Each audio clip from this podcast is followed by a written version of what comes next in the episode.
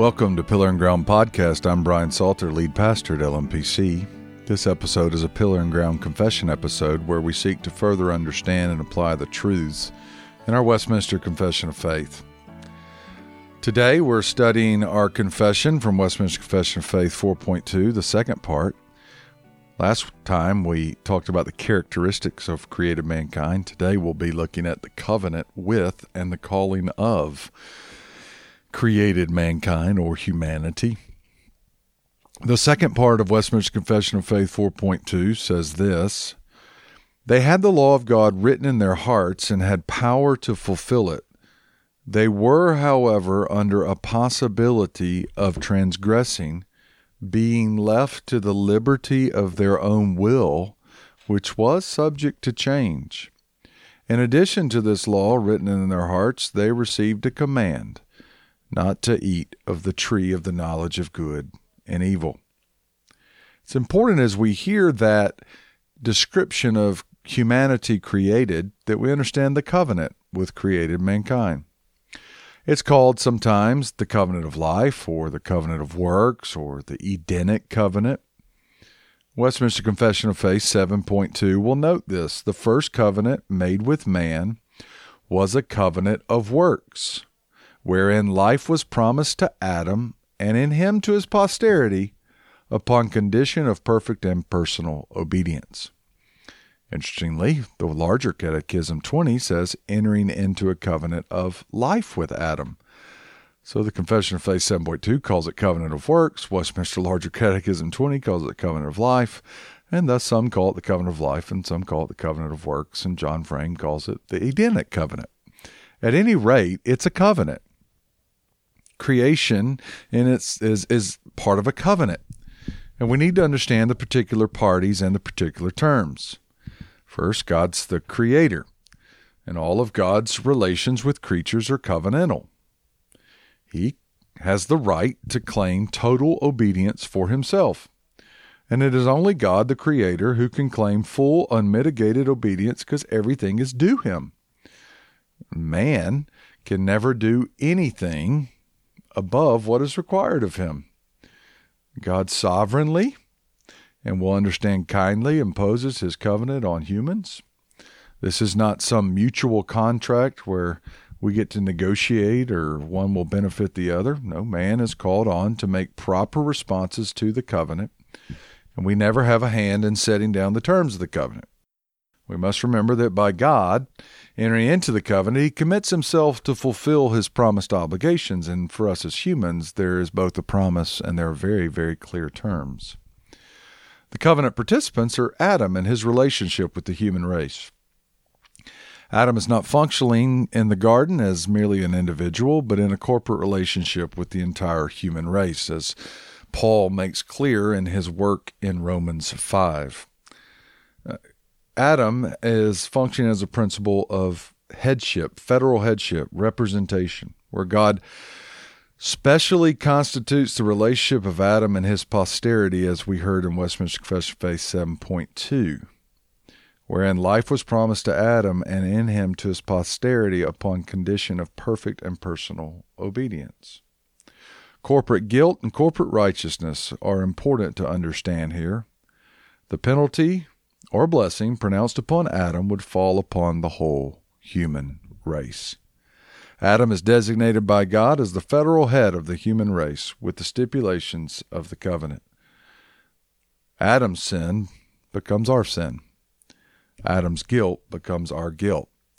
And Romans 5:14 helps us understand the nature of this covenant that there are only two federal representatives in history, Adam and thanks be to God, Jesus Christ.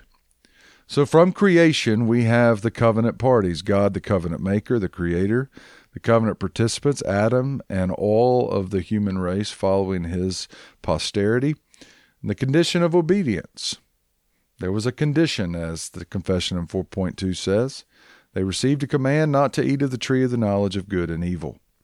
There was a command, a probationary situation, a test Remember, they had the law written in their hearts, the power to fulfill it, but they also had the possibility of transgressing, being left to the liberty of their own will, subject to change.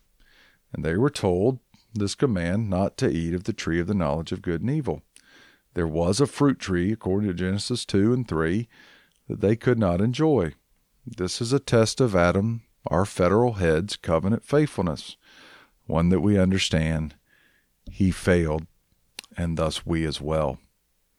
There was the promise of life, as the confession says. In addition to this writ law written in their hearts, they received a command to eat of the tree of the knowledge of good and evil, and as long as they obeyed this command, they would be happy in their communion with God and have dominion over the creatures. If Adam had obeyed, we don't know all that that would have meant. We do know he would have been able to continue on as God's servant, enjoying whatever rewards God chose to give, if only the continuing favor of the Father. And as John Frame says, there's after all no greater reward than the Father's favor. O. Palmer Robertson notes the tree of life there symbolized the possibility of being sustained in the condition of covenantal blessing in life. If man passes the test of probation, he would live forever. This sign of perpetual blessing reappears in the biblical imagery of consummation. The tree of life appears one more time, one, once more. This time, 12 different varieties of fruit appear, providing freshness of life according to each month of the year. But because he fails, there is not the covenantal term of life given, but the curse of death. Judicial death, spiritual death, physical death. Adam is separated from his fellowship and blessing with God and comes under condemnation. And that's the terms of the covenant of creation. God makes it. Adam is the participant and all of his posterity. There are terms to the covenant life upon keeping it, death upon breaking it and the confessions dealing with that covenant of life and works in 4.2. But it also very shortly deals with the calling of creative mankind. As long as they obeyed this command, they were happy in their communion with God and had dominion over the creatures. Dominion over the creatures. That's Moses' description of the job that God gave man to perform dominion. The confession says dominion over the creatures. That's the cultural mandate. Implied in that is the twofold mandate of multiplication and dominion.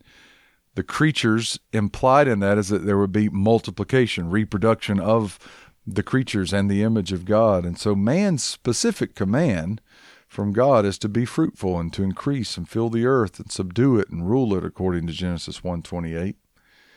As we've talked about the confession, we've understood the characteristics of created mankind and the covenant with created mankind, but let's think a little bit about the calling of created mankind. Uh, this cultural mandate that still is in effect for the image of God is twofold. We're first to have dominion, to subdue and rule all of God's creation. Our purpose of dominion is to exercise authority over creation in a way that we manage God's vast resources on God's behalf in God's way.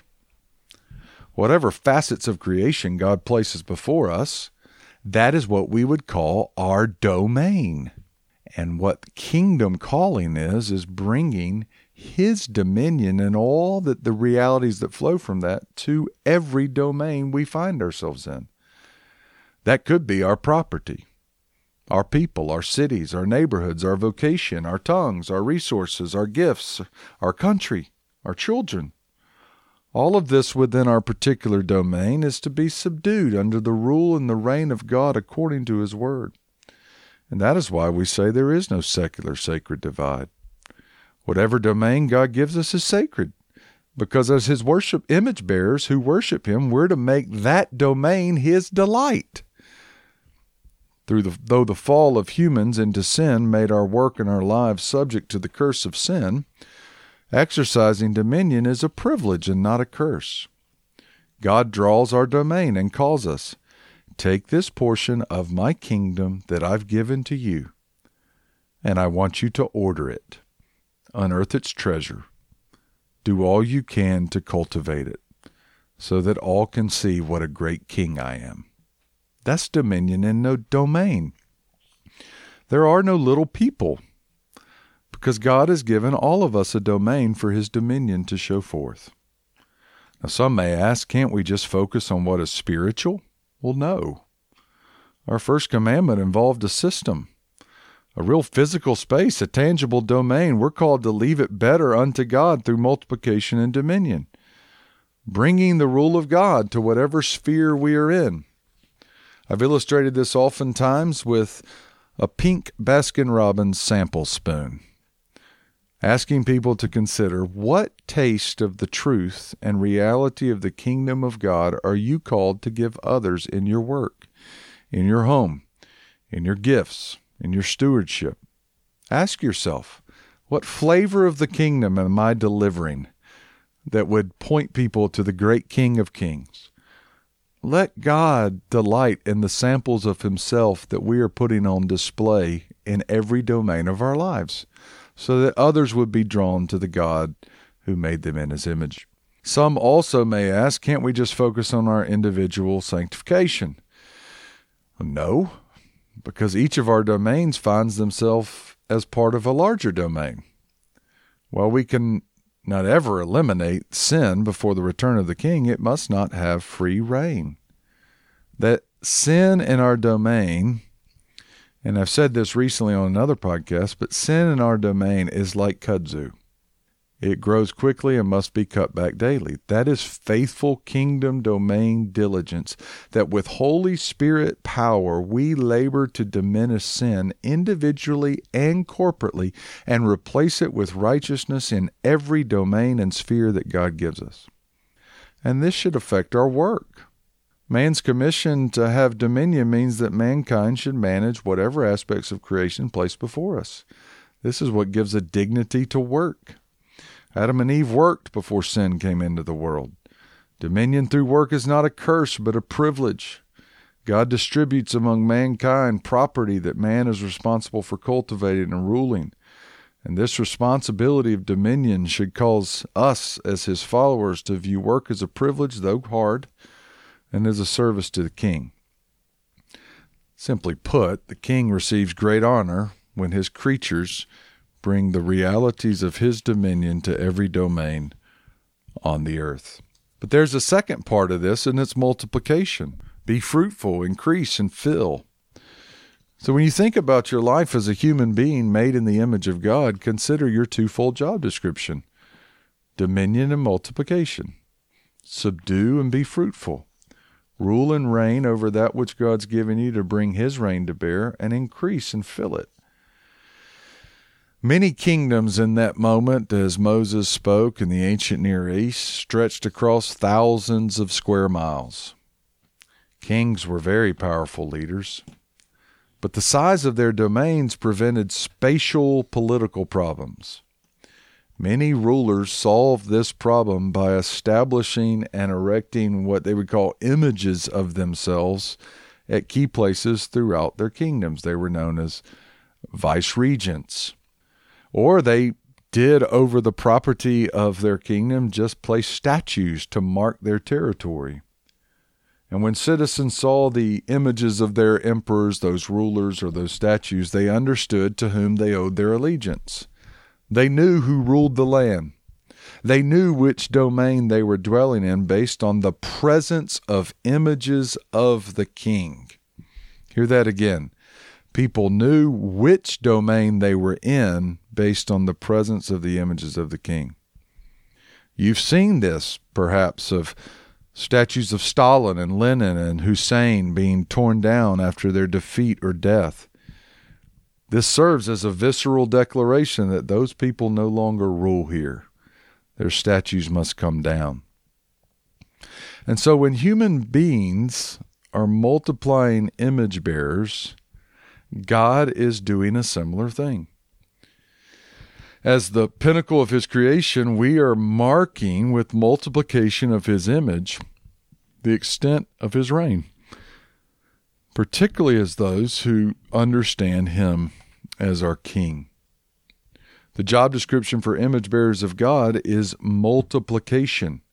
Produce images of God that will cover the earth, just as ancient Near Eastern emperors filled their kingdom with statues and representatives, so that God will populate the earth and show the extent of his reign through the end of the earth. Now, we know this is far more to do than mere biological reproduction. We're not animals. But with the advent of sin, children are not born with a natural propensity to follow the commands of our Maker. So we need image bearers who are God-fearers, followers of Christ to multiply. That way, the mark of the king's reign, the resurrected king, would truly show. We need parents to show them the way because multiplication is not just physical, it's spiritual. So it's not enough just to multiply more humans. The emphasis now, in light of sin, is to multiply more and more humans who serve and worship the King, marking and declaring the extent of his reign in his way, according to his word. Therefore, when human beings are multiplied who are not from families of God-fearers, they still retain dignity, but they fail to mark the extensity of God's reign, instead, marking the reign of impostor rivals. So, what does all this mean? Several things. We need Christian families committed to multiplication, both numerically and spiritually. This is the heart of covenant theology. This is the heart of our calling from creation. After all, God's first and primary method of evangelism is the family. Deuteronomy 6 4 through 9 shows that without spiritual multiplication, we fail our basic purpose on earth. We must pass our spiritual inheritance on to future generations. That's the heart of our job as God's images. And while this cannot be done without physical reproduction and multiplication, physical multiplication is not enough in of itself. We need spiritual multiplication. Thus, you don't have to be married to pick up this calling of multiplication. One does not need to be currently in the stage of nurturing children to do this. All of us should be looking for opportunities to spiritually father and mother image bearers unto their design to glorify God through Jesus Christ. To all of us, single, married, grandparents, youth, all of us listening, the King of Heaven says, you see my precious images? Help them fear me. Bring the good news to them that their hearts may know me. Keep them then, mold them, and make them beautiful, so that all may see my glory, and the great extensity of my reign may be marked with more and more image bearers who worship the living Christ. So, based on this, when someone asks you, what do you do? What's your purpose? Short answer should be to have dominion, to participate in multiplication. That's been God's call on humans from the very beginning. Thank you for listening to another episode of Pillar and Ground.